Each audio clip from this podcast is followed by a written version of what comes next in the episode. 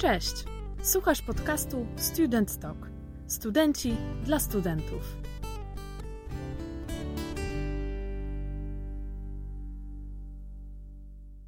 Dzisiaj jest ze mną Kuba, e, student Uniwersytetu Łódzkiego, no i przede wszystkim pływak olimpijski. Cześć Kuba. Witam serdecznie, miło mi tutaj gościć z Wami. Bardzo mi też miło, że, e, że dzisiaj możesz być z nami w podcaście. E, powiedz, jak w ogóle Ci dzisiaj dzień mija? A teraz bardzo przyjemny mam dni, bo aktualnie mam urlop, e, że tak powiem, nie trenuję. Zaczynam trenować raz dziennie po południu, tylko mam jeden trening, więc to jest, że tak powiem, połowa tego co zwykle. No więc, że tak powiem, żyje się przyjemnie, fajnie troszkę odpocząć, no ale trzeba wracać już do normalnej pracy, do normalnego życia, czyli treningów dwa razy dziennie i e, mhm. dążenia po kolejne cele. Okej. Okay. To od tego może bym chciała dzisiaj zacząć, ponieważ myślę, że to będzie jeden z naszych głównych tematów. E, to, że właśnie jesteś sportowcem, jesteś pływakiem. E, żebyś może opowiedział trochę naszym słuchaczom na początek, jak, jak to wszystko się zaczęło i od czego się zaczęły jakieś Twoje pierwsze kroki. No, sama przygoda z pływaniem to zaczęła się chyba tak jak u większości osób czyli rodzice mnie zapisali po prostu na, na naukę pływania, żebym się po prostu nauczył, e, że tak powiem, utrzymywać na wodzie. E, mhm. Było to ze względu bezpieczeństwa. Chciałem jeździć na obozy, na kolonie z e, moimi rówieśnikami, więc musiałem umieć pływać. No i tak się to zaczęło. Zacząłem chodzić do Konstantynowa Łódzkiego, UKS Piątka Konstantynów Łódzki, który bardzo miło wspominam. Spędziłem tam większość, jak na razie większość swoich lat kariery. Zacząłem jak miałem 8 lat, a odszedłem z UKS-u jak miałem chyba niespełna 17. Więc o, 9 lat. lat prawda? Tak, tak, niecałe. No, tak. no 9 lat, tak. Można powiedzieć, że 9 lat mhm. spędziłem w Konstantynowie Łódzkim, reprezentując te barwy i e, rozwijając się tam, stawiając swoje pierwsze kroki e, w karierze mhm. sportowej. No a na dzień dzisiejszy to już poszedłem troszkę dalej. Jestem e, studentem, tak jak powiedziałeś, Uniwersytetu Łódzkiego, co mnie bardzo cieszy, oraz zawodnikiem e, e, AZS Łódź. Mhm. A jakbyś mógł powiedzieć, co było takiego, co może Cię w ogóle w tym zafascynowało, czy co Cię wciągnęło, że jednak to stało się gdzieś tam dalej Twoją e, no, ścieżką e, kariery, że tak to powiem? Szczerze mówiąc, ciężko powiedzieć. Zawsze jakoś mi się mhm. podobał ten sport, lubiłem pływać, po prostu dobrze się czułem w wodzie i sprawiało mi to frajdę. A moment, w którym mhm. to stało się profesjonalne w moim przypadku, to ciężko mi nawet stwierdzić, mniej więcej zdaję sobie sprawę, który to był moment, tak jak mhm. miałem 16 lat i zdobyłem swoje pierwsze międzynarodowe medale e, Mistrzostw mhm. Europy Juniorów w pływaniu. Wtedy stwierdziłem, że pora pójść w to profesjonalnie, ale raczej pomimo tego, że robię to tyle lat, dalej traktuję to jako swoją pasję, przygodę, a przy okazji, że to jest jakby moja praca i sposób na życie, to mhm. wszystko przychodzi przy okazji. No po prostu jestem tym szczęściarzem, co tak naprawdę żadnego dnia nie przepracował jeszcze bo robię to, co kocham, to, co sprawia mi przyjemność i dzięki, jeszcze dzięki temu mogę się rozwijać, żyć, więc no mam farta w życiu mhm. troszkę, że tak trafiłem. No tak. No, trochę to tak jest, ale to dobrze, że w dobrym momencie chyba też coś takiego znalazłeś. A jeszcze tak z ciekawości dopytam, czy, czy przed tym pływaniem albo w międzyczasie może jakaś inna dziedzina sportu cię, cię pociągnęła, albo chciałeś tego spróbować? Tak, były próby jakieś e, karate, ale to dosłownie było Aha. dwa miesiące. Była też piłka e, nożna, e, trenowałem na UKS-ie. Tam Aha. jak miałem jakieś 9-10 lat może, tak próbowałem ale no nie było, nie, nie był to mój konik, że tak powiem mhm. i odpuściłem temat i zostałem tak stricte w pływaniu. Tam najlepiej mi wychodziło to i chyba najwięcej też frajdy mi to sprawiało ze wszystkiego. Okej, okay, ale gdzieś tam ten duch sportowy był w tobie od, od yy, najmłodszych lat, z tego co Oj tak, słyszę. tak. Oj tak, zawsze byłem nadpobudliwym dzieckiem. E, wszędzie było mnie pełno, nie umiałem usiedzieć e, na miejscu po prostu uwielbiałem ruch, jakikolwiek, ale ruch, mhm. czy na to na podwórku z kolegami, czy to w szkole biegać, czy cokolwiek, po mhm. prostu, żeby być dynamicznym w ruchu non-stop. No i tak mi zostało, że tak mhm. powiem, do końca jak na razie. I mam nadzieję, że tak zostanie. Na starość też chciałbym być raczej ruchliwy. Okej, okay. no to super. A chciałam jeszcze dopytać, jak to w takim razie było, jeżeli chodzi o jakiś taki, no w Twojej mentalności, kiedy już tak poważnie do tego podszedłeś e, i miałeś jakieś, nie wiem, pierwsze to były zawody, czy może takie jakieś bardziej wewnętrznie, nawet tam w Konstantynowie, taki, taki duch rywalizacji, że poczułeś, że, że właśnie no chcesz to dalej robić w takim kontekście, że chcesz jechać gdzieś na zawody, nie? Że chcesz się z innymi zmierzyć, no. No, duch rywalizacji we mnie zawsze był. E, ja rywalizuję ogólnie, mam taką manię, że lubię rywalizować we wszystkim, co jest możliwe. Wszystko, co robię w życiu, co też jest śmieszne, jestem ewidentnie typem zadaniowca. Wszystko, co robię w życiu, robię na czas. Nawet taki śmieszny może przykład, ale kiedy muszę posprzątać mieszkanie, to ja nie umiem tak, że sprzątam trochę, tu odpocznę, usiądę, tylko ja to robię wszystko jak najszybciej i jak na czas. Oczywiście przy okazji dokładnie, ale ja mam taką przypadłość, że jak ja już za coś się biorę, to nie dotykam innych rzeczy typu telefonu, komputera, Aha. nie oglądam niczego tam w międzyczasie, tylko jak już coś robię, to lubię to robić jak najlepiej, jak najszybciej.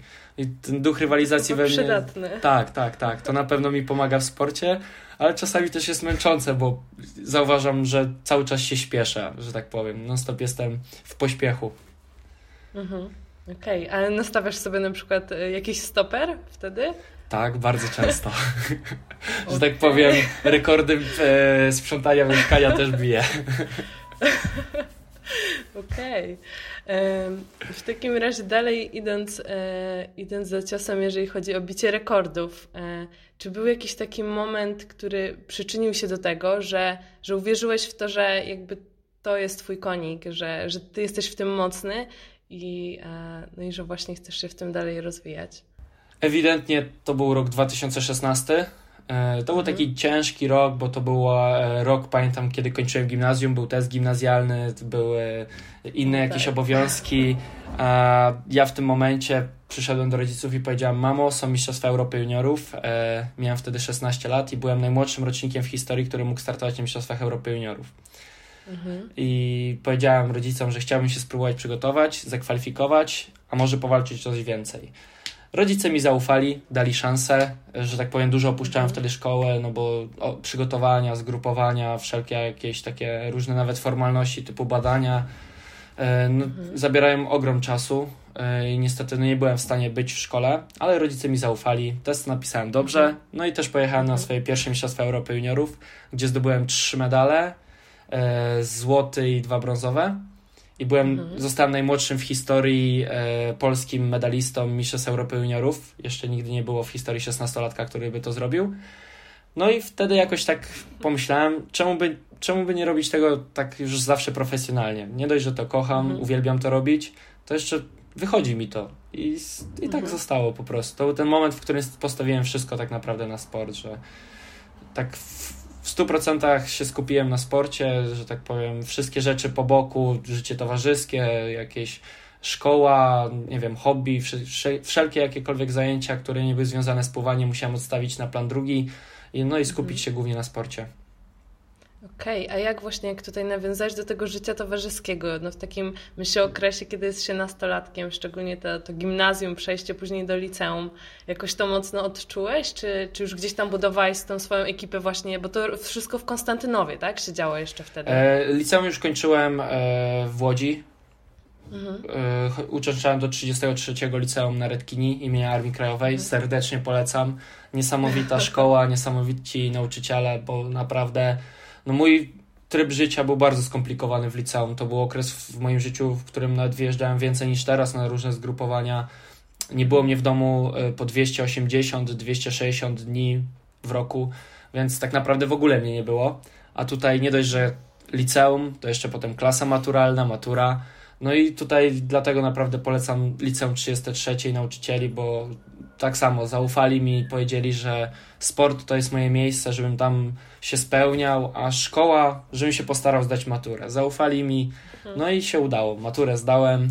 E, oni byli szczęśliwi, ja byłem szczęśliwy, ale no, nie było to łatwe. To był na pewno ciężki okres, no bo jednak łączenie edukacji ze sportem zawodowym jest czymś naprawdę ciężkim. Gdyż sport zawodowy to nie jest tylko coś, że idę, idę, na trening na dwie godziny dziennie i jestem po pracy.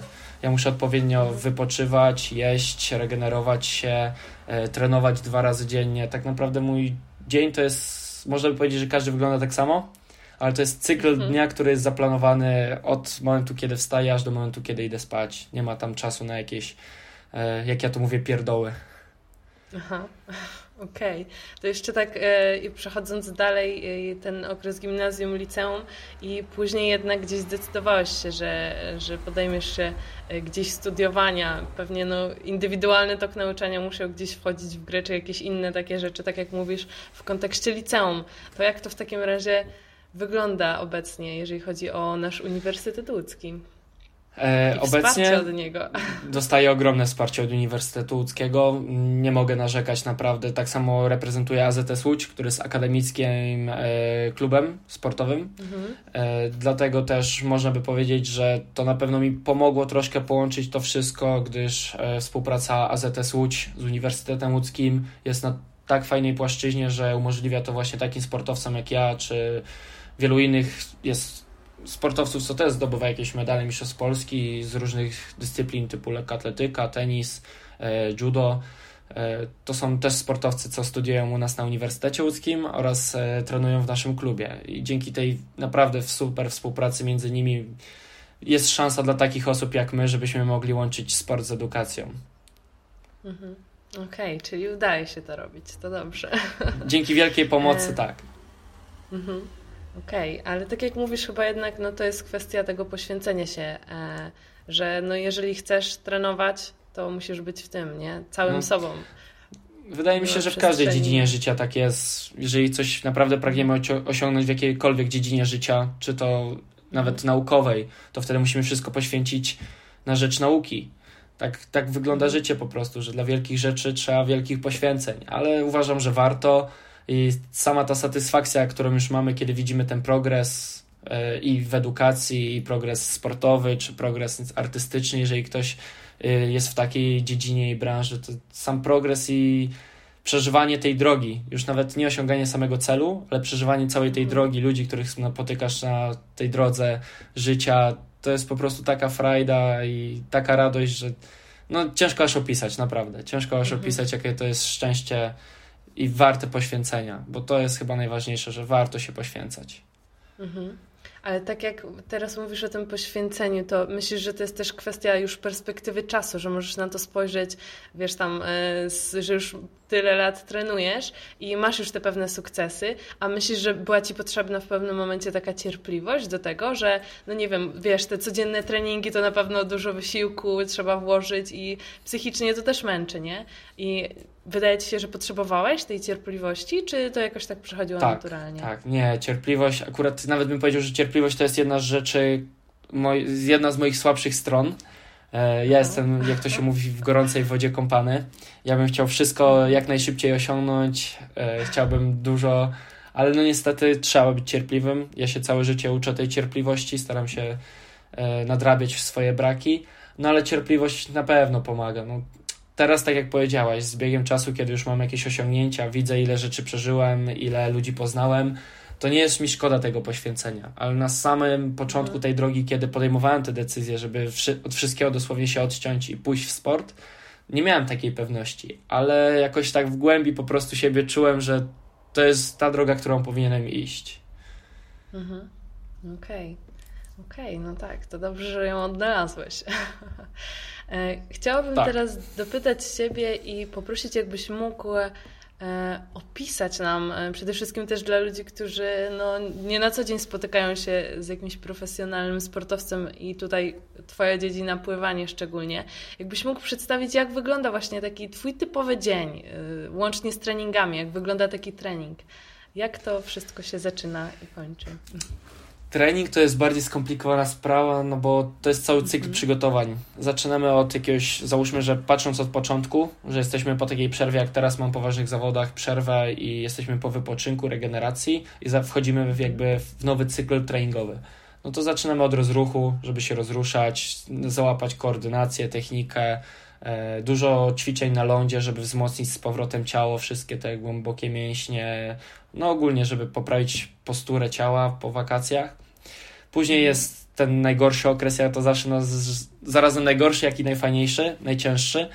jest to taki okres, gdzie bardzo dużo pływamy, dwa razy dziennie, codziennie rano wstaję. No teraz to już, że tak powiem, brzmi jak bajka, bo to nie są już czasy, kiedy muszę wstawać o 5 rano na trening. Teraz już mhm. E, wstaję sobie koło 8, na 9 mam pierwszy trening, do 11, dwie godziny. Potem wracam, jem drugie śniadanie, mam czas jakiś tam, żeby odpocząć, ale zazwyczaj w dzień to jednak jest trochę spraw do załatwienia takich, no, spraw życia codziennego, jak ja to mówię. Mhm. E, no i później jem obiad i kolejny trening 3 godziny, więc 5 godzin dziennie spędzam na samym treningu. A trening, no to tak jak mówię, no to jest cykl cały. Jest czas na regenerację i odpoczynek, jest e, czas na ciężką pracę, jest czas na szlifowanie tak zwane, e, doprowadzanie formy, czyli żeby troszkę odpocząć z ciężkiego treningu, ale żeby też się nie roztrenować, żeby to nie było jak wakacje, tylko jednak cały czas zachować pewien tonus mięśniowy e, i taki mhm. psychiczny, a zarazem też wypocząć do zawodów. No i wydaje mi się, że to jest to najcięższa w sumie taki najcięższa pod tym względem, że najłatwiej coś, że tak powiem, brzydko spieprzyć. Właśnie to jest mhm. ten moment, kiedy już jest po tej ciężkiej pracy. Bo ciężka praca to tak naprawdę jest ciężka, no bo są ciężkie, że tak powiem, rzeczy do zrobienia dużo trzeba kilogramów na siłowni przerzucić, trzeba dużo kilometrów w wodzie przepłynąć i to nie spokojnie, a naprawdę w mocnym tempie. Często, że tak powiem, e, treningi kończą się wymiotami. E, bywa tak bardzo często, no ale na tym ta praca polega. Ja jestem tym szczęściarzem, co szczęściarzem i nieszczęściarzem. No po prostu lubię to nawet zmęczenie. Okej. Okay. Jakbyś mógł w takim razie powiedzieć, czy e, czy treningi dzielą się na przykład na dany okres? Jak mamy ten okres zimowy, letni, czy to też w jakiś sposób rozgraniczacie? Czy to się różni od siebie? Tak, tak. Okres zimowy zawsze jest troszkę taki spokojniejszy, gdyż okres zimowy pływamy na krótkim basenie 25-metrowym, a to nie jest basen olimpijski i nawet w tym momencie trwają Mistrzostwa Europy, na których miałem być, ale niestety kontuzja mnie wykluczyła. E, ale krótki basen no, nie jest basenem olimpijskim, dlatego no, nie jest on traktowany ani przez ministerstwo, ani te medale nie mają takiej wagi i rangi jak jednak z basenu olimpijskiego, a wszystkie imprezy na basenie olimpijskim rozgrywają się latem. Dlatego dla nas najważniejsza taka część sezonu to jest tak od maja do sierpnia. To są takie najważniejsze miesiące roku dla nas. Takie cztery najważniejsze miesiące, myślę tak. W maju zazwyczaj są Mistrzostwa Polski, E, no i tak koniec lipca kończymy zazwyczaj, tam zahacza za, czasami o początek sierpnia, ale to rzadko, raczej koniec lipca kończymy sezon. E, no i później mamy chwilę urlopu, no i zazwyczaj to jest około dwóch tygodni maksymalnie, a nawet czasem nie. I trzeba wracać, no bo jednak mimo wszystko do zimy i tak trenujemy, no bo szkoda by było pół roku teraz nic nie robić. Mhm. Okej, okay, no tak, prawda. A jeszcze w takim razie powiedz, e, czy na takim treningu ty masz wyznaczony z góry jakiś plan? E, czy jest tam trener obecny i mówi, co macie robić? Czy to jest jakoś grupowo? Czy to jest twój wtedy indywidualny trening? E, długo trenowałam indywidualnie z trenerem. Byłem tylko ja sam i trener. Teraz mam paru, no dosłownie dwie osoby w grupie, e, które trenują ze mną, no ale te treningi głównie jednak są robione pode mnie gdyż jestem tam jakby najwyżej rangą zawodnikiem, najdłużej jestem z moim trenerem, z moim trenerem już współpracuję 6 lat, więc już e, troszkę tego też się nabra- e, nazbierało nam razem. Ale tak, każdy trening jakby nic nie, jest, nie dzieje się przypadkiem, jak to mój trener mówi. Jedno wynika z drugiego. Mhm. To, że mam na przykład w poniedziałek rano taki trening, to on jest dlatego taki, że w poniedziałek po południu będzie taki, a we wtorek rano taki, już cały cykl, mhm. takie mikrocykle, czyli tak zazwyczaj one są planowane tygodnio, e, tygodniami.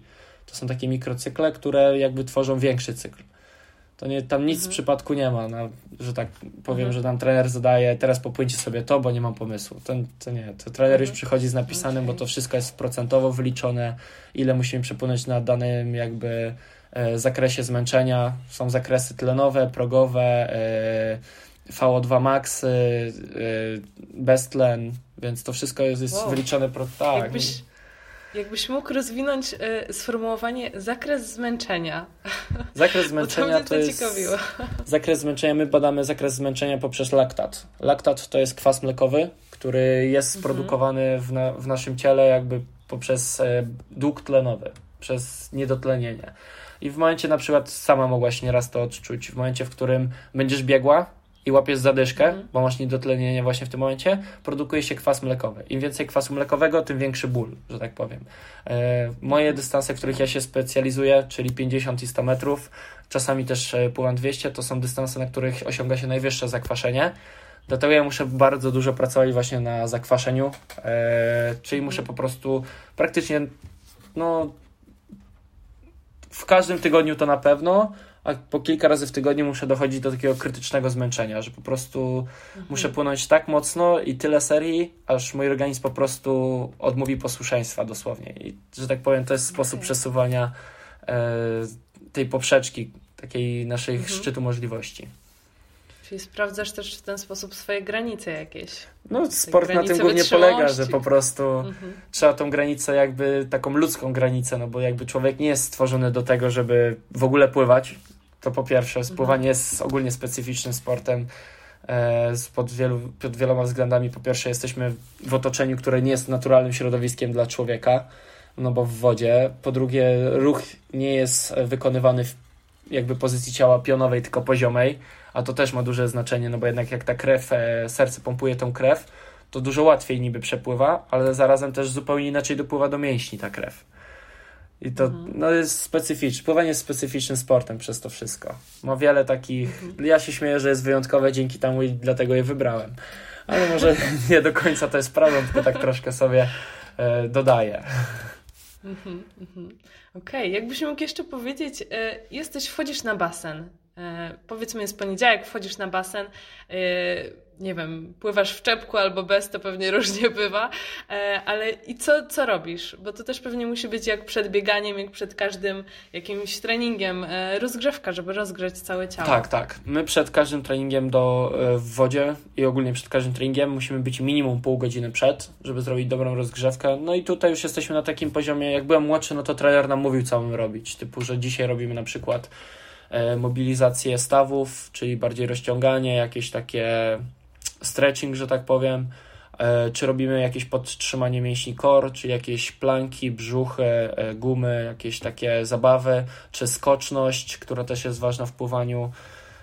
Trener nam zadawał. W tym momencie, kiedy już jestem po tylu latach kariery i jakby dobrze czuję swoje ciało już, że jakby załapałem o co w tym chodzi, to ja bardziej rozgrzewki już sam sobie układam, że po prostu dobieram to, co czuję, że w danym momencie muszę zrobić, jakby sam sobie planuję już jakby takie mikrocykle tygodniowe, co w danym tygodniu, w jaki dzień będę robił, żeby wszystko zrobić, żeby każdy jakby ten aspekt swojego ciała poruszyć. Jak to mój trener e, od siłowni mawia, jesteś tak mocny jak najsłabszy element twojego ciała, więc dążę do tego, żeby nie mieć żadnego słabego elementu. A żeby nie mieć żadnego słabego elementu, to potrzeba ogrom pracy i dużo czasu, no bo jest mnóstwo rzeczy do zrobienia i czasami to po prostu brakuje nam tego czasu. Pomimo, że spędzamy na treningu, samo trenowanie to jest 5 godzin dziennie, to jeszcze dolicząc, doliczając te dwie rozgrzewki przed, to jest kolejna godzina, czyli jest 6 godzin treningu dziennie. Spędzam 7 dni w tygodniu, a mimo wszystko tego czasu dalej mi brakuje, żeby zrobić wszystko, będę szczery, mhm. że przydałoby się jeszcze tak ze dwie godziny w dzień, więcej. No ale też mhm. niestety, znaczy niestety, no regeneracja jest tak samo ważna jak trening. Bez dobrej regeneracji nawet najlepszy trening nie da nam rezultatów. Mhm. No właśnie o ten temat chciałam też zahaczyć, e, jak to wygląda z Twoją regeneracją. E, bo to jeżeli tak organizm trzeba, że tak powiem, do granic możliwości e, wytrenować, to, to kwestia regeneracji jest chyba też, mm, powiedziałabym, najistotniejsza w tym wszystkim, bo jeżeli by nie było tak. tego aspektu, to jednak nie byłbyś w stanie robić pewnych rzeczy, nie? E, regeneracja jest kluczowa, bo w momencie, w którym nie będziemy się dobrze regenerowali, nasz organizm nie będzie w stanie wykonać takiej pracy, jakiej oczekujemy, żeby wykonał. A jeżeli nie wykona pewnej pracy, to nie będzie w stanie przeskoczyć pewnego poziomu. Więc, no tak jak powiedziałeś, regeneracja jest nawet ważniejsza e, niż ciężka praca. Nawet się śmiejemy, u nas w sporcie się mówi, że e, nie chcę tutaj tego przekręcić, jak to szło, ale od lenistwa gorszy jest tylko, nie, nie chcę tu przekręcić jak to było, ale ogólnie sens jest taki, że mhm. lepiej troszkę się poobijać, niż zrobić za dużo. A, mhm. nadgorliwość jest gorsza od braku róbstwa. Przypomniało mi się. Nadgorliwość jest gorsza od braku tak, róbstwa. U nas tak w pływaniu mawiamy, bo w momencie, w którym będziesz chciał za dużo i nie będziesz się regenerował, to często się kończy tak, że jest efekt wprost proporcjonalny i zawodnicy zaliczają regres, i potem, mhm. że tak powiem, wchodzi dołek psychiczny, no bo się nie poprawiają i kończą karierę. A to wszystko chodzi o to, żeby łączyć regenerację. No u mnie regeneracja jest dosyć prosta pod tym względem, że e, na co dzień nie mam tak wielu obowiązków, na szczęście poza sportem, bo tak jak powiedziałem, wszystko postarałem się odłączyć z życia, żeby mieć jak najwięcej czasu jednak na tą regenerację.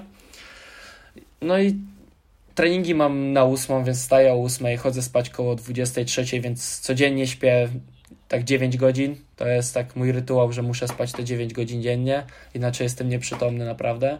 Plus jeszcze między treningami bardzo często mi się zdarza godzinkę pospać, więc 10 godzin dziennie snu, do tego jakieś 6000 kalorii, e, jeżeli chodzi o jedzenie, no i da się przetrwać takie treningi. Mhm. Okej, okay, czyli sen jest Twoim, że tak powiem, najlepszym sprzymierzeńcem, tak, jeżeli tak. chodzi o regenerację. Okay. Zdecydowanie sen i żywienie. Ja, ja wychodzę z założenia, że takie trzy fundamenty dobrego budowania, nawet no, cztery są rzeczy takie, które budują dobry fundament, żeby być naprawdę znakomitym sportowcem. To jest ciężki trening, regeneracja, e, żywienie, no i psychika. No bo jednak w sporcie to mhm. w momencie, w którym stajesz trenujemy miesiącami, nawet latami, ale nasz potencjał, który zbudujemy przez te lata, mamy na przykład, tak jak w moim przypadku na 100 metrów, mam około 45-47 sekund, żeby wykorzystać swój maksymalny potencjał. Czyli pracuję latami po to, żeby wykonać cały swój potencjał w 45 sekund, co jest bardzo ciężkie, jeżeli chodzi o głowę bo musisz umieć tak się nastawić i tak przekierować całą swoją siłę, moc, żeby nie popełniać błędów głupich, żeby stres cię nie zjadł. Wiadomo jak to jest. Stajemy na arenach, gdzie czasami jest po 15-20 tysięcy osób na trybunach, tak jak na przykład w krajach azjatyckich. E, miałem okazję startować, czy to w Korei, czy nie wiem, w Chinach, Japonii, to tam pływanie jest bardzo popularną dyscypliną i tam zawsze na trybunach był, że tak powiem, komplet i tam właśnie było po 15-20 tysięcy osób na trybunach. No to będę szczery, że jak wychodzisz na tą platformę startową i tak spojrzysz na te trybuny, na te 15 tysięcy osób, robi wrażenie. I czasami, jak byłem młodszy, odczuwałem ten stres. Teraz już nauczyłem się sobie z tym radzić, że tak powiem, obyłem się z tym wszystkim i troszkę człowiek musi wyłączyć myślenie i po prostu płynąć przed siebie, nie myśląc za dużo. Mhm. Okej. Okay. No to to jest jeszcze kwestia tej regeneracji i, e, i tego, jak działa na to wszystko też psychika. E, ale przejdźmy jeszcze, wróćmy do tej diety, bo to też jest, myślę, że dość istotny temat. Jakbyś mógł się podzielić, jak wygląda właśnie Twoje żywienie? Czy, czy może sam sobie gotujesz, czy jednak masz jakieś sprawdzone, e, sprawdzone firmy, czy przepisy, czy może kogoś, kto tam Ci coś dobrego podsyła czasem? mam jedną sprawdzoną firmę, nazywa się Agnieszka Kraska, jest to moja mama. którą serdecznie pozdrawiam oczywiście, najkochańsza mama na świecie. Nie, nie, nie, jeszcze, że tak powiem, nie było nawet powodu, żeby się wyprowadzać, bo tak jak mówię, od 16 roku życia to więcej mnie nie ma w domu niż jestem, więc nigdy jakoś mhm. ten etap taki, że rodzice by mnie męczyli w domu, żeby chce się wyprowadzić, no nie dopadł mnie jeszcze, że tak powiem, bo nie namieszkałem się zbytnio z rodzicami nigdy. E, dlatego jak jestem w domu, no to, moje żywienie dba mama, gdyż mieszkam dalej z rodzicami e, i jak najbardziej mi to odpowiada. Na tym żywieniu udało mi się osiągać swoje pierwsze sukcesy i wierzę, że jest to najlepsze żywienie dla każdego sportowca. Jest ono niezbyt jakieś, jakby to powiedzieć, nowoczesne, co teraz często tam te diety mają jakieś takie no nie wiem jak to ująć ładnie, ale takie nowoczesne jedzenie, że tak powiem. Ja raczej jem normalnie swojsko. Na przykład moja ulubiona potrawa to chyba mielone ziemniaczki yy, i mizeryjka. Uwielbiam. Jeszcze mielone moje mamy to po prostu jest niebo w gębie, Prawdziwy naprawdę. Polek. Tak, tak. I ja tak lubię. I na takim jedzeniu czuję się dobrze, mocny. Oczywiście też trzeba pilnować e, kaloryki, trzeba pilnować, mhm. żeby białko, węglowodany, tłuszcze e, się zgadzały, ale tak naprawdę to jedząc zupełnie normalnie, tak jak mama nam w domu gotuje, to spokojnie można to zapotrzebowanie całe, plus odpowiednia suplementacja jakimiś odżywkami, można spokojnie to wszystko zapewnić i nie uważam, że trzeba jakichś wygórowanych potraw, jakichś skomplikowanych, mhm. żeby osiągać wielkie wyniki. Okej, okay. a ile razy w takim, e, ile razy dziennie w takim razie jesz? Masz jakieś też godziny konkretne, czy to tak różnie wychodzi? Nie, raczej bardziej pilnuję tego, żeby mój na przykład obiad nie był za blisko treningu, żeby na tym treningu już zdążyło się to wstępnie przetrawić, żeby nie czuł się ociężały, ale raczej, no, raczej to wychodzi, bo godziny mam treningów tych samych godzinach zazwyczaj, dlatego wychodzi to po prostu tak naturalnie, że jadam w tych samych godzinach. No, zaczynam dzień od śniadania, e, potem po treningu jakieś mniejsze drugie śniadanie, ale coś, żeby po treningu uzupełnić, no bo jednak takie dwie godziny pływania, no to spalam tam spokojnie ze 2,5 tysiąca w te dwie godziny przy tym pływaniu, co my mamy kalorii, więc ja zjem śniadanie 800 kalorii, to spalę 2,5, to muszę już kolejne 1500 nadrabiać. Więc tutaj największy problem jest wbicie tych kalorii, będę szczery, niż raczej utrata kalorii.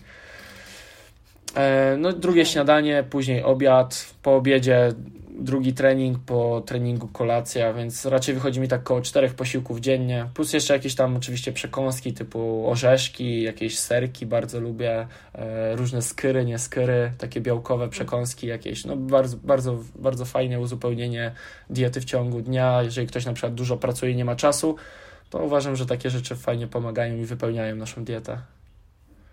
Okej. Okay. To jeszcze został nam w takim razie ten aspekt y, psychiczny i, i głowy, tego jak pracuje głowa podczas w ogóle pływania i przygotowywania e, do, do treningu. I o to też właśnie chciałam zapytać, jak wygląda mm, no, Twoje podejście to psychiczne podczas treningu, e, a podczas zawodów. Czy to jakoś może też jest zróżnicowane? Tak, tak, różni się. No bo tak jak Ci mówiłem, no na treningu, no to ten trening trwa kilka godzin dziennie i trenujemy przez miesiące, lata, do niektórych zawodów przez lata, no tak jak do Igrzysk, igrzysk Olimpijskich, to mhm.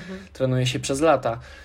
I tam na każdym treningu jesteś zmotywowany, żeby to zrobić jak najlepiej, ale nie masz takiej presji i parcia, że to jest ten jeden, jedyny moment, w którym możesz wykorzystać swój potencjał.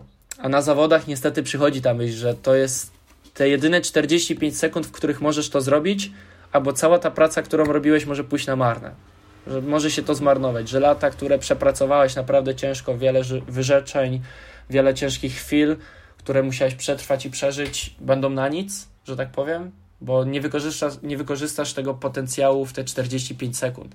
No i tu się pojawia moment, z którym wielu zawodników sobie nie radzi i po prostu wręcz nawet nie zbliżają się do swojego potencjału, tylko płyną naprawdę bardzo kiepsko.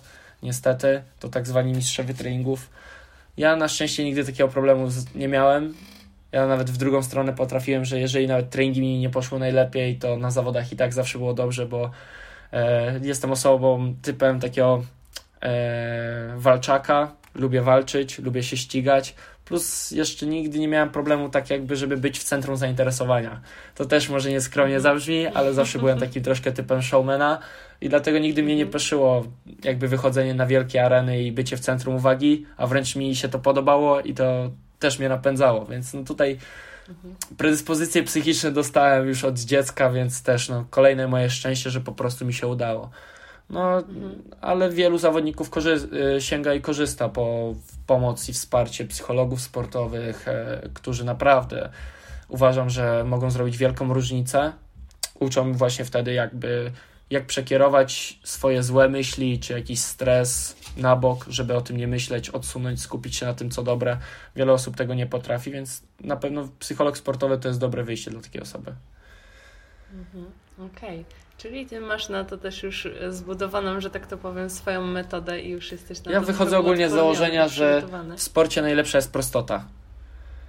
Ciężki trening, mhm. ale prostota. Tak jak ci mówiłem, jedzenie nieudziwnione, żadnych psychologów, jakich takich rzeczy nie neguję, bo uważam, że to jest bardzo fajna sprawa i wielu osobom na pewno to pomaga, ale ja po prostu staram się żyć prosto i podchodzić do tego prosto. Wychodzę na start i myślę tylko o tym, że chcę być najlepszy, wykonać to jak najlepiej umiem i nie myślę o bzdurach naokoło, typu ludzie dookoła, jakieś tam inne stresy, że na przykład na słupku obok mnie stoi mistrz olimpijski, który jest dużo ode mnie lepszy. Nie myślę o takich pierdołach, tylko skupiam się na sobie, na tym, żeby być jak najlepszy i po prostu prostota, prostota. Zarówno żywieniowa, treningowa, jak i e, psychiczna prostota i uważam, że to jest klucz, te, to jest przynajmniej mój klucz do sukcesu mhm. w sporcie. No myślę, że ten klucz jak na razie Ci sprzyja, bo w wieku 21 lat masz już trochę osiągnięć na swoim koncie i właśnie jeszcze o to chciałabym zahaczyć i dopytać e, po tym czasie, na ten moment, e, jak na to wszystko patrzysz, z czego Ty jesteś najbardziej dumny?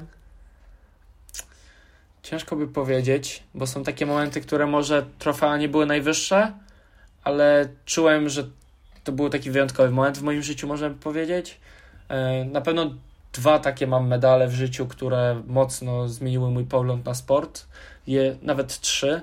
Jeden to będzie mój pierwszy medal Mistrzostw Europy Juniorów, czyli mój pierwszy międzynarodowy taki ważniejszy medal. To był medal, który otworzył mi oczy, że mogę być kimś więcej niż tylko jakimś pływakiem z Polski, tylko być międzynarodowej jakby klasy sportowcem w tym, co robię.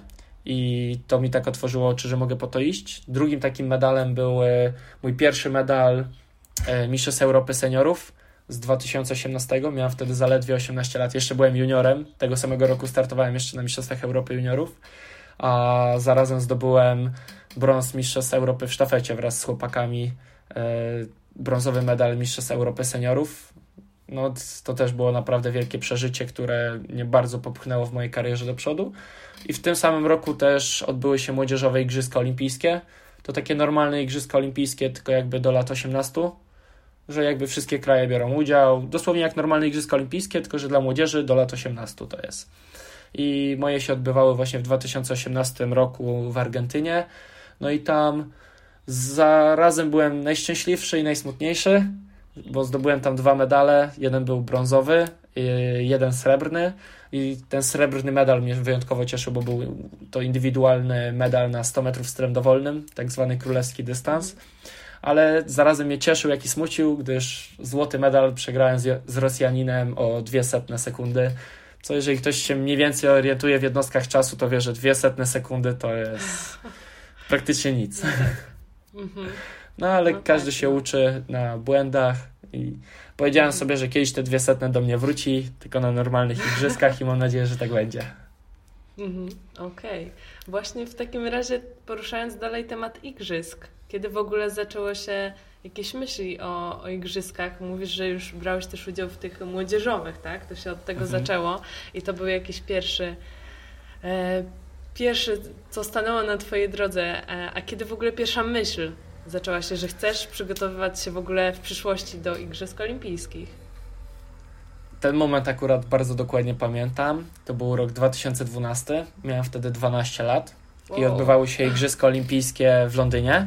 No ja już wtedy, że tak powiem, byłem zaangażowany w pływanie na tyle, że jakby interesowałem się tym, oglądałem różne zawody. Nie byłem sam najlepszy, gdyż jeszcze w wieku 12 lat, to tak w ka mojej kategorii wiekowej, to w Polsce byłem tak w pierwszej 50 może, czyli no, daleko byłem w kraju w swoim roczniku, a co dopiero, żeby gdziekolwiek na świecie i na Europie i to nie w roczniku, tylko tak ogólnie mieć jakieś dobre pozycje, ale zawsze ciężko pracowałem i wierzyłem w to, że kiedyś nadejdzie mój czas. E, ale to był właśnie rok 2012, kiedy oglądałem Igrzyska Olimpijskie i patrzyłem sobie na tych pływaków, to pamiętam, że sobie powiedziałem, że kiedyś stanę na słupku olimpijskim. No i, że tak powiem, e, 9 lat później spełniłem swoją obietnicę i stanąłem na słupku olimpijskim, co no, szczerze mówiąc to było jedno z większych moich przeżyć w życiu. Bo to jednak, jeżeli 9 lat się na coś pracowało i nagle się to udaje, no to jest niesamowite uczucie. Pełne spełnienie i... Ale apetyt rośnie jednak w miarę jedzenia i z przyszłych igrzysk nie wyobrażam sobie opcji, żeby wrócić bez medalu, będę szczery. Mhm, Okej. Okay. Jakbyś właśnie mógł w takim razie powiedzieć, jak, jak to środowisko olimpijskie wygląda?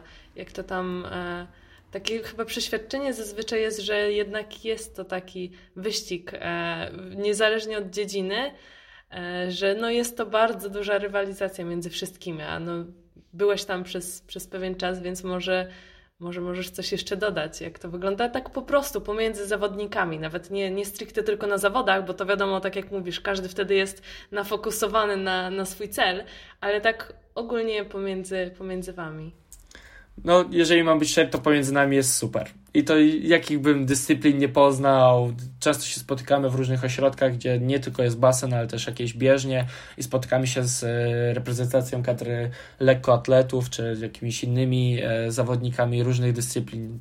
Zapasy, judo, kolarstwo, no naprawdę ogrom wszystkich dyscyplin. Bambington, no wszystkich, wszystkich. Podnoszenie ciężarów, dosłownie wszystkich no to jeszcze nigdy się nie spotkałem z osobą, której bym nie polubił albo by nie polubiła mnie. Raczej w sporcie to jest takie fajne, że pomimo, że się nie znamy, to wszyscy się zachowują jakby się znali. Na Igrzyskach mhm. Olimpijskich mhm. na przykład taka jest tradycja, że jak przechodzimy obok siebie, że Polak po, obok Polaka i widać, bo w koszulkach jesteśmy polski wszyscy, to zawsze się mówi cześć, witamy się, pyta się jak tam, co trenujesz, zawsze się zagada. Taka jest już tradycja i że tak powiem, każdy tak robi na igrzyskach. Tak samo jak się gdzieś spotykamy i wiemy, na przykład na jakichś galach czy nie galach, zawsze miło ze sobą rozmawiamy, dowiadujemy się, co u kogo słychać. Raczej, jeżeli ktoś potrzebuje, nawet tak z mojej dyscypliny, patrząc, e, mam kolegów, bardzo dobrych kolegów, e, z którymi się ścigam na moich dystansach, są moimi głównymi rywalami i no oczywiście w wodzie rywalizujemy, tam nik nikt nikomu nie odpuści, ale zawsze po starcie, przed startem zbijamy piątkę, jest uśmiech i raczej się wspieramy i napędzamy się wszyscy nawzajem, żeby to szło do przodu. No to też mhm. wie, większość sportowców chyba tak uważa, że w momencie, kiedy jest rywalizacja, to jest postęp. W momencie, w którym nie masz jakby kogoś, kto ci czyha na plecach, żeby cię wyprzedzić, to stajesz w miejscu.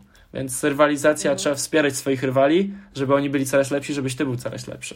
Trzeba tak do tego mhm. podchodzić. Zdrowa, mhm. zdrowa, czysta rywalizacja to jest coś, co powinno się promować, fair play i no, ja myślę, że sport jest akurat tutaj fajnym miejscem, że wiele osób nawet sobie nie zdaje sprawy, jak sportowcy potrafią być serdecznymi i naprawdę wspaniałymi ludźmi, a wielu z nich jest nieziemsko wspaniałych.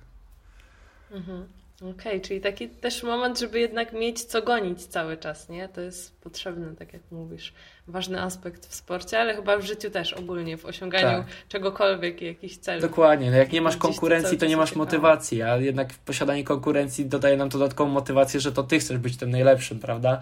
I do, mhm. dlatego chcesz zrobić wszystko lepiej niż inni i to nas dodatkowo motywuje. Dlatego ja uważam, że rywalizacja, posiadanie rywali jak najbardziej na tak i to powinno nas tylko cieszyć, że mamy więcej rywali, bo to daje nam szansę być jeszcze lepszymi. Mhm. Okej, okay, no tutaj się zgodzę. bardzo dobrze, e, bardzo dobrze mówisz. E, chciałabym jeszcze dopytać o, o te igrzyska w takim aspekcie technicznym jak to wygląda. Nie wiem, czy ty się też tym zajmowałeś, czy może ktoś cię też w tym wspierał, jeżeli chodzi o ten techniczny aspekt, czyli wszystkie jakieś dokumentacje, czy przygotowanie, czy w ogóle nominacja, jak to się wydarza, że nagle dostajesz informację, że, że możesz jechać. No. Całe kwalifikacje, no to zawsze jest taki okres kwalifikacyjny. Tak jak u nas to był on od lutego do maja, E, do maja albo czerwca, już nie jestem pewien, przepraszam, ale tam od lutego do maja, czerwca mieliśmy czas i w przeciągu tego czasu musieliśmy wykonać czas minimalny na igrzyska. Czas minimalny na igrzyska jest określany tak jak w przypadku pływania czy lekkiej. E, to jest czas, który w danej konkurencji dawał 16 miejsce na poprzednich igrzyskach olimpijskich. I ten czas daje, to jest kryterium. 16 miejsce dlatego, że to jest jakby na poziomie półfinału igrzysk olimpijskich że poziom cały czas idzie do przodu, no bo każdy trenuje ciężko, jakby poziom z roku na rok zawsze rośnie, czasami więcej, większy jest przeskok, czasami mniejszy, ale zawsze jakby ten poziom idzie do przodu. E, dlatego z roku na rok, z czterolecia na czterolecie, kiedy te igrzyska się olimpijskie zbliżają, to przez ten cały okres olimpiady wszyscy bardzo ciężko trenują i zawsze poziom jest wyższy. Dlatego te minima są coraz cięższe do zrobienia ale zawsze są ustalane na tej samej zasadzie, czyli 16 miejsca, a papierologia ja to nazywam, no dla mnie to jest czarna magia, strasznie tego nie lubię, to jest ta e, parszywa strona bycia sportowcem, że niestety mamy do czynienia z dużą papierologią, dużo jakichś przed wyjazdami, w szczególności teraz w czasach covidowych, różnego rodzaju badania, nie badania, przed wyjazdem na igrzyska musieliśmy mieć Pierwszy test 72 godziny przed, drugi test 48, potem trzeci 24 przed, potem jak już przylecieliśmy to na lotnisku musieliśmy przejść kolejny test, więc w ciągu tam 4 dni miałem 4 testy. No i tak naprawdę od wyjechania na igrzyska to już codziennie byłem badany. Codziennie mieliśmy testy covidowe, na igrzyskach byłem, łącznie w Japonii spędziłem około miesiąca, to przez ten miesiąc codziennie byłem badany na COVID, więc tak. To jest duży, duży rygor, duży rygor, dużo zastrzeżeń, tak, jak, tak samo jak były Mistrzostwa Europy, w e, tym roku się odbyły e, w maju mhm. i one się odbyły w Budapeszcie e, na Węgrzech. No to tam to samo, byliśmy zamknięci w hotelach, były nam podstawiane, jakby hotel był tylko dla nas, dla zawodników, były podstawiane busy. No, COVID dużo skomplikował, zazwyczaj to nie było tak skomplikowane wszystko, no ale od czasów pandemii całej tej covidowej sprawy, no to niestety doszło nam troszkę obowiązków, trzeba najgorsze te testy, będę szczery i to, że nie możemy mhm. nigdzie nigdy wychodzić, tylko jesteśmy zamykani niestety w mhm. hotelach albo w wiosce olimpijskiej. Mhm. Czyli wpływ e, całej tej pandemii najbardziej e, odczułeś poprzez to, że, że jednak nie macie takiej swobody Tak, w tym wszystkim, tak, jak tak. gdzieś nawet wyjeżdżacie. Tak, Mhm. nawet jak gdzieś jesteśmy, tak jak mówię, na Mistrzostwach Europy byliśmy dwa tygodnie, nam ogólnie cały wyjazd zajął, no to dwa tygodnie nie mogliśmy wyjść w ogóle z hotelu. Dosłownie tylko z, przed sam hotel, metr przed hotel wychodziłem i był autokar już podstawiony, wsiadaliśmy do autokaru i tym autokarem na basen, prosto z autokaru na basen, tam się rozgrywały zawody i potem prosto do hotelu i nie było mowy o jakimkolwiek wyjściu gdziekolwiek. Jedyne co mogłem popatrzeć to sobie przez okno i to tyle, co mogłem zobaczyć świata zewnętrznego. I tak samo na igrzyskach, no to przez ten miesiąc to tak samo. Przez miesiąc nie miałem żadnej swobody, że tak powiem, wszystko pod rygor. No to takie minusy Mhm. tego covidowego głównie, no bo to wszystko związane przez ten covid. Tak to zawsze jednak te e, jakieś tam zastrzeżenia były dużo mniejsze, mieliśmy większą swobodę, tak jak jechaliśmy, nie wiem, do Korei na Mistrzostwa Świata w 2019, jeszcze przed covidem, to jak tylko była chwila czasu wolnego już po startach, a często się tak zdarza, że tam mamy 2-3 dni po startach jakiś czas wolny dla siebie, to można było wyjść, zobaczyć trochę tego kraju, jednak może nie być takiej drugiej okazji, żeby zobaczyć Koreę na przykład, albo Chiny, Mhm. a tutaj no niestety tak jak Japonii to nie udało mi się je zobaczyć, ale mam nadzieję, że wrócę już w czasach, kiedy będzie troszkę swobodniej i uda mi się zobaczyć Japonię, bo z tego co widziałem tak przejeżdżając autokarami w ogóle, no to wspaniały kraj się wydawał. Mhm. A co najbardziej wspo- wspominasz e, z tych tegorocznych igrzysk? Jedzenie. Bo- Jedzenie Tak, najbardziej. tak. Ogólnie cała logistyka igrzysk jest niesamowita, bo to jest w jednym miejscu, to jest jak taka mała wioska, to jest wioska olimpijska, Mhm. a to jest, mo- ja bym to nazwał takim małym, takim małym osiedlem, takim małym miasteczkiem nawet, no w jednym momencie samych zawodników jest tam ponad 11 tysięcy. Łącznie z pracownikami, ze wszystkim jest tam 20 tysięcy osób. Z trenerami, fizjo, pracownikami, nagle jest tam 20 tysięcy osób. Więc to nie jest taka mała miasta, że jak niektórzy myślą, że wioska olimpijska to są dwa budynki albo jakiś hotel, to nie do końca tak wygląda. Logistyka tego jest ogromna i nieziemska, gdyż trzeba pomieścić, przekwaterować 20 tysięcy osób, trzeba wykarmić 20 tysięcy osób, a to sportowcy, którzy jedzą naprawdę dużo. Trzeba przewieźć na obiekty, które są rozrzucone w różnych miejscach 20 tysięcy osób, no bo to jedni pływacy, różne, kompletnie różne dyscypliny. Każdy czym innym się zajmuje. Niektóre dyscypliny takie o tyle cięższe, że trzeba jakiś większy sprzęt przewozić, typu, nie wiem, e, jakieś żagle, wiosła, kajaki, jakieś kije. No Mhm. naprawdę, No niektórzy właśnie, mają dobrze, dużo ciężej. Dużo sprzętu nie potrzebujesz ze sobą. Tak, no ja na szczęście potrzebuję okularki, czepek i jestem gotowy. E, No, ale to jest ogromna logistyka. I tak jak na przykład jak stołówka, no to, to jest ogromna hala dwupoziomowa, gdzie masz e, różne kuchnie. Tam pod, masz kuchnię azjatycką, jakąś grill bar, e, kuchnię typowo tam lokalną, taką japońską, włoską oczywiście, e, wegańskie jedzenie, pełno deserów, lodów oczywiście też mamy dostęp, że tak powiem, niczego ci nie brakuje. Dosłownie co sobie nie zamarzysz, to na tej stołówce jest. Ale wykarmić, no, no logistyka, to jest naprawdę, no ale tutaj dobrze trafiło, no bo Japończycy są e, znani ze swojej dokładności i muszę to przyznać, że pomimo tego, że wydaje się to ogromnym wyzwaniem ogarnąć takie przedsięwzięcie jak e, Igrzyska Olimpijskie, no to Japonia sobie poradziła z tym bez żadnego problemu. Było to naprawdę imponujące. Mhm. Okej, czyli najbardziej będziesz pamiętał, oprócz oczy- oczywiście pewnie swoich startów, to je- jednak to jedzenie gdzieś ci, utkwiło w pamięci. Tak, A jakiś tak. Coś, coś E, specjalnego. tam Specjalnie było były takiego? takie pierożki, takie pierożki troszkę jakby z farszem jak w Saigonkach jest, ale te pierożki były tak Mhm. nieziemskie. Każdy, kto usłyszy tę rozmowę i był na igrzyskach, będzie wiedział, o jakie pierożki mi chodzi, bo to był największy szał, zawsze tam była największa kolejka do pierożków. Pierożki były niesamowite. Mhm. No i No oczywiście może jakiś czas- ramen, inne takie. No, dobre jedzenie, naprawdę dobre jedzenie. Fajny czas spędzony. Przygoda, No która może trzeba- zostaje na całe życie. Trzeba przekazać przepis i może będziesz miał takie specjały niedługo w domu. Się byłoby wspaniale. No. Em, Okej, czyli igrzyska. No myślę, że to jest temat dość taki e, ciekawe dla, dla wszystkich, którzy nie siedzą w tym na co dzień, bo myślę, że dla ciebie to jest, e, wiesz, już coś, coś trochę innego. E, więc dzięki bardzo. No, igrzyska się różnią zupełnie od innych zawodów. Jednak igrzyska to mhm. są to, co wcześniej każdy mi mówi, że pojedziesz na igrzyska, zrozumiesz. No bo miałem okazję już być na mhm. młodzieżowych igrzyskach, miałem okazję być na Mistrzostwach Europy, Mistrzostwach Świata. No, na wielu tych najwyższych no byłem już na każdej imprezie w największej rangi, jeżeli chodzi o pływanie. Na każdej. Mhm. No i rzeczywiście w momencie, kiedy jedziesz na Igrzyska Olimpijskie, to ciężko na to opisać, czym się różni ta taka kolosalna różnica, ale po prostu czuć, że to są inne zawody, że to nie są jakieś Mistrzostwa Świata, Mistrzostwa Europy, tylko że to są Igrzyska Olimpijskie. To naprawdę czuć, że to jest wyjątkowy moment w życiu każdego sportowca. I nie bez powodu mówi się, że to jest najważniejsza impreza w życiu sportowca, bo po prostu tak jak na wielu zawodach ścigamy się głównie o najlepszy czas, to Igrzyska Olimpijskie to jedyne zawody, w których się ścigasz stricte o tytuł.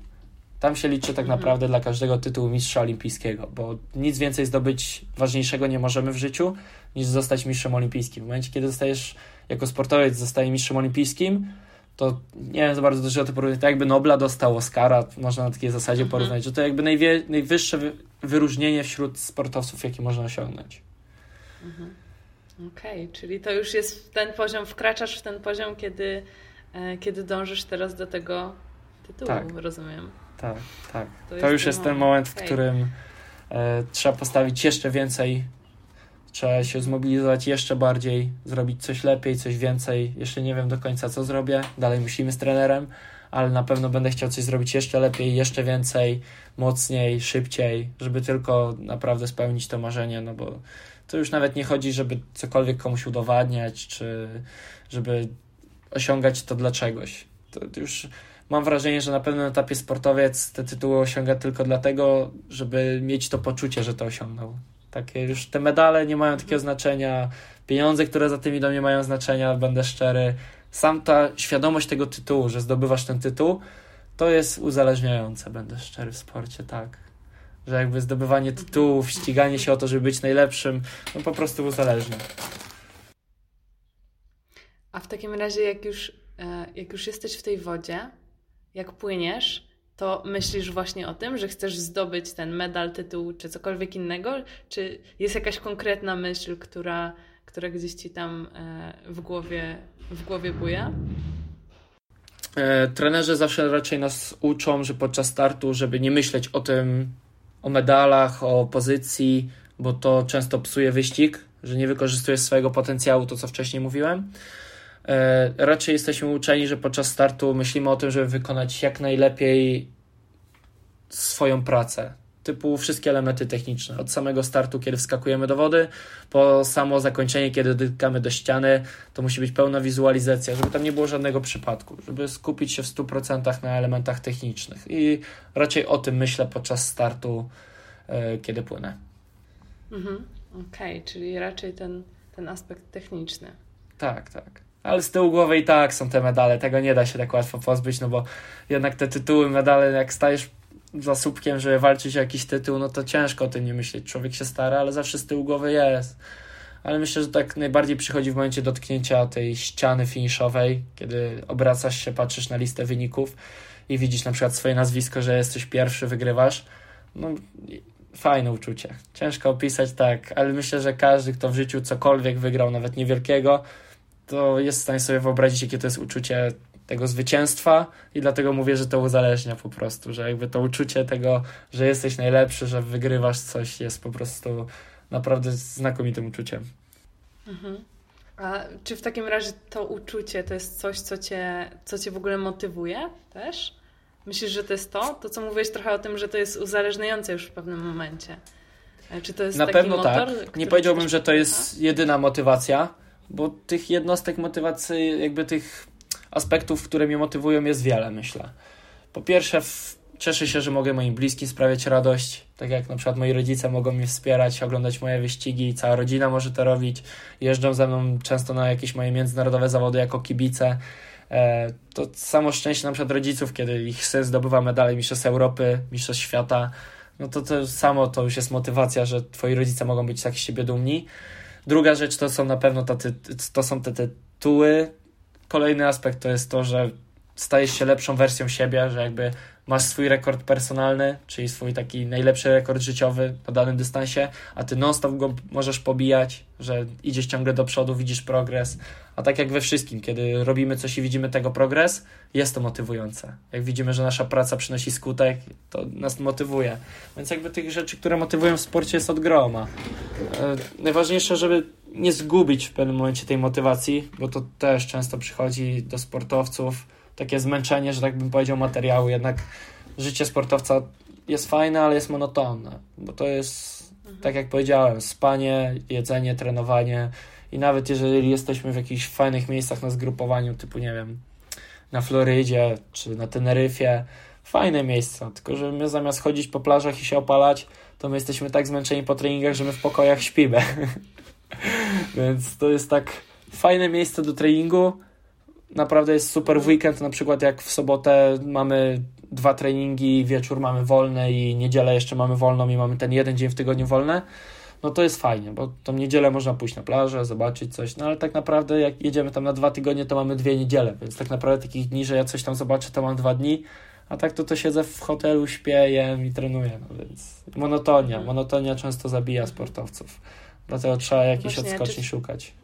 Czy w takim razie ta, e, to co mówisz, ta monotonia, która czasem może wpaść w pewnych momentach i ta rutyna chyba, e, która też przez to staje się to wszystko mhm. monotonne, mhm. czy to może być moment, kiedy gdzieś przychodzi jakiś kryzys? Czy to możesz określić tym momentem, kiedy właśnie gdzieś tam zderzasz się ze ścianą i, i to jest kryzys, czy Oj, bywały tak, większe, tak. Czy, czy bywały jeszcze gorsze, że tak powiem, momenty kryzysu? Takie najgorsze kryzysy to zazwyczaj to jest nakład wielu spraw tak samo jak motywacja to jest mhm. nakład wielu spraw, tak samo taki największy kryzys, taki jak każdy sportowiec, ja też nieraz mówiłem, że to rzucam, że mam tego dosyć, czy to w ogóle ma sens. Przychodzą takie dni, kiedy no na przykład mój najmniej ulubiony okres pory roku właśnie się zbliża, kiedy wstaję rano jest ciemno, kiedy wraca do domu jest mhm. ciemno, ja wiecznie jestem głodny, zmęczony, e, niewyspany mimo wszystko, pomimo, że dużo śpię, to czuję się ciągle tak zmęczony, jakbym był niewyspany, do tego cały czas ciemno, zimno, no i przychodzą takie momenty, że sobie myślisz, po co mi to? Po co mi to? Dlaczego? Nie ma też długi okres zawodów, czyli nie startujesz, nie ma tego bodźca, który daje ci tą satysfakcję, bo widzisz, że jesteś najlepszy nawet na jakichś mniej ważnych zawodach, ale nie ma tych zawodów, żeby chociaż tym się troszkę zmotywować tylko siedzisz w tej wodzie, trenujesz, trenujesz, ciągle te kilometry, jeszcze pływanie, no to pływasz od ściany do ściany, widząc tylko to dno, nic więcej, więc no nie jest to, że tak powiem, najciekawsza rzecz, jaką w życiu można robić, ale no mimo wszystko przychodzą te kryzysy, ale szybko odchodzą. To raczej są takie kryzysy, że masz jeden, dwa dni takie, że chyba to rzucę, chyba to nie ma sensu, mhm. ale po jednym, dwóch dniach nagle sobie przypominasz, że w sumie ty to kochasz i ten kryzys mija od razu. Nawet nie pamiętasz, dlaczego był ten kryzys później. Czyli w taki sposób po prostu sobie radzisz, żeby sobie to, że tak powiem, odświeżyć, do czego dążysz tak naprawdę. Czy jakieś tak, jeszcze tak. masz sprawdzoną Warto. Metodę? Czasami fajnie wrócić sobie, fajnie sobie obejrzeć jakiś twój wyścig, który bardzo lubisz. E, czasami mhm. sobie puszczam, na przykład w momentach kryzysu sobie oglądam jakieś takie moje wyścigi, które uważam za najfajniejsze, z których jestem nie wiem, najbardziej dumny. E, zawsze wtedy mordka się cieszy do ekranu, no bo to jednak są wielkie wspomnienia i emocje. I sobie przypominasz, co wtedy czułeś, jaki to był wspaniały moment. Idziesz na trening i myślisz o tym, żeby kolejny moment był jeszcze piękniejszy. I mhm. się po to trenuje. Mhm. Okay. Dla tych momentów. No tak, no to jest, jak masz cel, to jest łatwiej chyba bo wiesz po prostu i możesz do niego wracać, nie? Przypominać sobie, po dokładnie, co wszystko, dokładnie. po co ten cały wysiłek. Jak we wszystkim chyba. Bez celu ciężko w ogóle, wydaje mi się, żyć. Że jakiś mhm. mniejszy, większy, ale każdy w życiu ma jakiś cel, coś chce osiągnąć. Czy to w kwestii zawodowej, czy hobby, ale wydaje mi się, że każdy ma jakiś cel, bo bez celu w życiu ciężko by było nam funkcjonować. Tak to ludzie by smutni leżeli w łóżkach tylko i bez celu przeglądali telefony. A dzięki temu no ten tak. świat idzie do przodu. Mhm. A jakbyś mógł jeszcze tak powiedzieć, e, już powoli też będziemy pewnie lądować, ale jak w ogóle sport wpłynął na Twój ogólny rozwój, na, właśnie na Twoje życie? Jak teraz też no już po tych latach możesz już na pewno spojrzeć to też na to wszystko z innej strony. Ja takie aspekty widzę, że na pewno nauczył mnie ciężkiej pracy, takiej organizacji. Wydaje mi się, że też dzięki temu, że trenowałem, musiałem wcześniej dojrzeć, e, tak psychicznie nawet, podejmować ważne decyzje w życiu, to nauczyło mnie to podejmowania właśnie ciężkich decyzji, e, radzenia sobie ze stresem, e, że tak powiem, wychodzenia z podbramkowych sytuacji często. Takiego, ja to nazywam, że ogarnęło mnie do życia takiego normalnego. Że po prostu systematyczność dla mnie to żaden problem, jakby ciężka praca. No to są takie aspekty, które po prostu już wiem, że zaprocentują mi w dorosłym życiu, że w momencie, kiedy będę chciał zakładać rodzinę, e, być może jakąś inną ścieżkę kariery obiorę jeszcze. Ciężko stwierdzić, co będę robił po karierze w e, przyszłości, ale jestem przekonany, że te cechy, które nauczył mnie sport, ta wytrwałość, systematyczność i te wszystkie takie pozytywne te cechy, to na pewno bardzo mi zaprocentuje w przyszłości. Jestem tego przekonany i nie żałuję żadnego momentu spędzonego w wodzie. A czy w takim razie masz albo miałeś, myślę, że pewnie bardziej masz, jakieś swoje wzory i autorytety, e, które też to wszystko gdzieś tam kreują i pomagają ci w tym utrzymaniu tego celu? Wydaje mi się, że za dziecka więcej było tych takich wzorów i autorytetów. No jak to mówiłem, miałem 12 lat, to oczy jak 5 zł i oglądałem te igrzyska, tam wystartowali, nie wiem, Lochte, Phelps, e, Leclos, no wielu wspaniałych zawodników, e, z którymi na przykład dzisiaj mam okazję się widywać na basenie, tak na żywo, co też jest nie, nieziemskie, że kiedyś ludzie, których oglądałem wyłącznie w telewizji i byli dla mnie jak bohaterzy z kreskówek, dosłownie, super bohaterzy jacyś, a teraz to są często osoby, z którymi się ścigam na co dzień. To są osoby, mhm. z którymi jestem w jednej drużynie międzynarodowej, więc jest, jest to naprawdę nieziemskie przeżycie. A no. Okej, okay. czyli gdzieś tam, gdzieś tam po prostu e, zderzyłeś się z tym, że to, co kiedyś jako dziecko tak. miałeś w głowie i to, kto, tak. że tak powiem, ciebie prowadził, teraz jest gdzieś obok ciebie i myślę, mogę też chyba tak powiedzieć, że już czujesz się trochę na równi z tym swoim wzorem czy autorytetem. Nigdy jednak nie będzie tak, że wiesz jak to jest, no. Ktoś, kto był dla ciebie takim wzorem i w pewien sposób traktowałeś go jak takiego bożka, można by powiedzieć, nigdy nie będziesz, nie uznasz, że jesteś tak samo dobry albo na równi. Zawsze jednak ta osoba, twój mistrz, zawsze zostanie dla ciebie mistrzem. Pomimo, że ty zostaniesz dla kogoś mistrzem, to twój mistrz będzie zawsze dla ciebie mistrzem. I myślę, że w moim przypadku jest dalej tak samo, że jakby te osoby, które mhm. obserwowałem już wtedy i mi imponowały i napędzały do tego, żeby być jak oni, pomimo tego, że nawet jeżeli przyjdzie moment, w którym już będę dużo lepszy od nich, że przeskoczę ich, to dla mnie dalej to będą mistrzowie. To są ludzie, na których ja się wychowałem.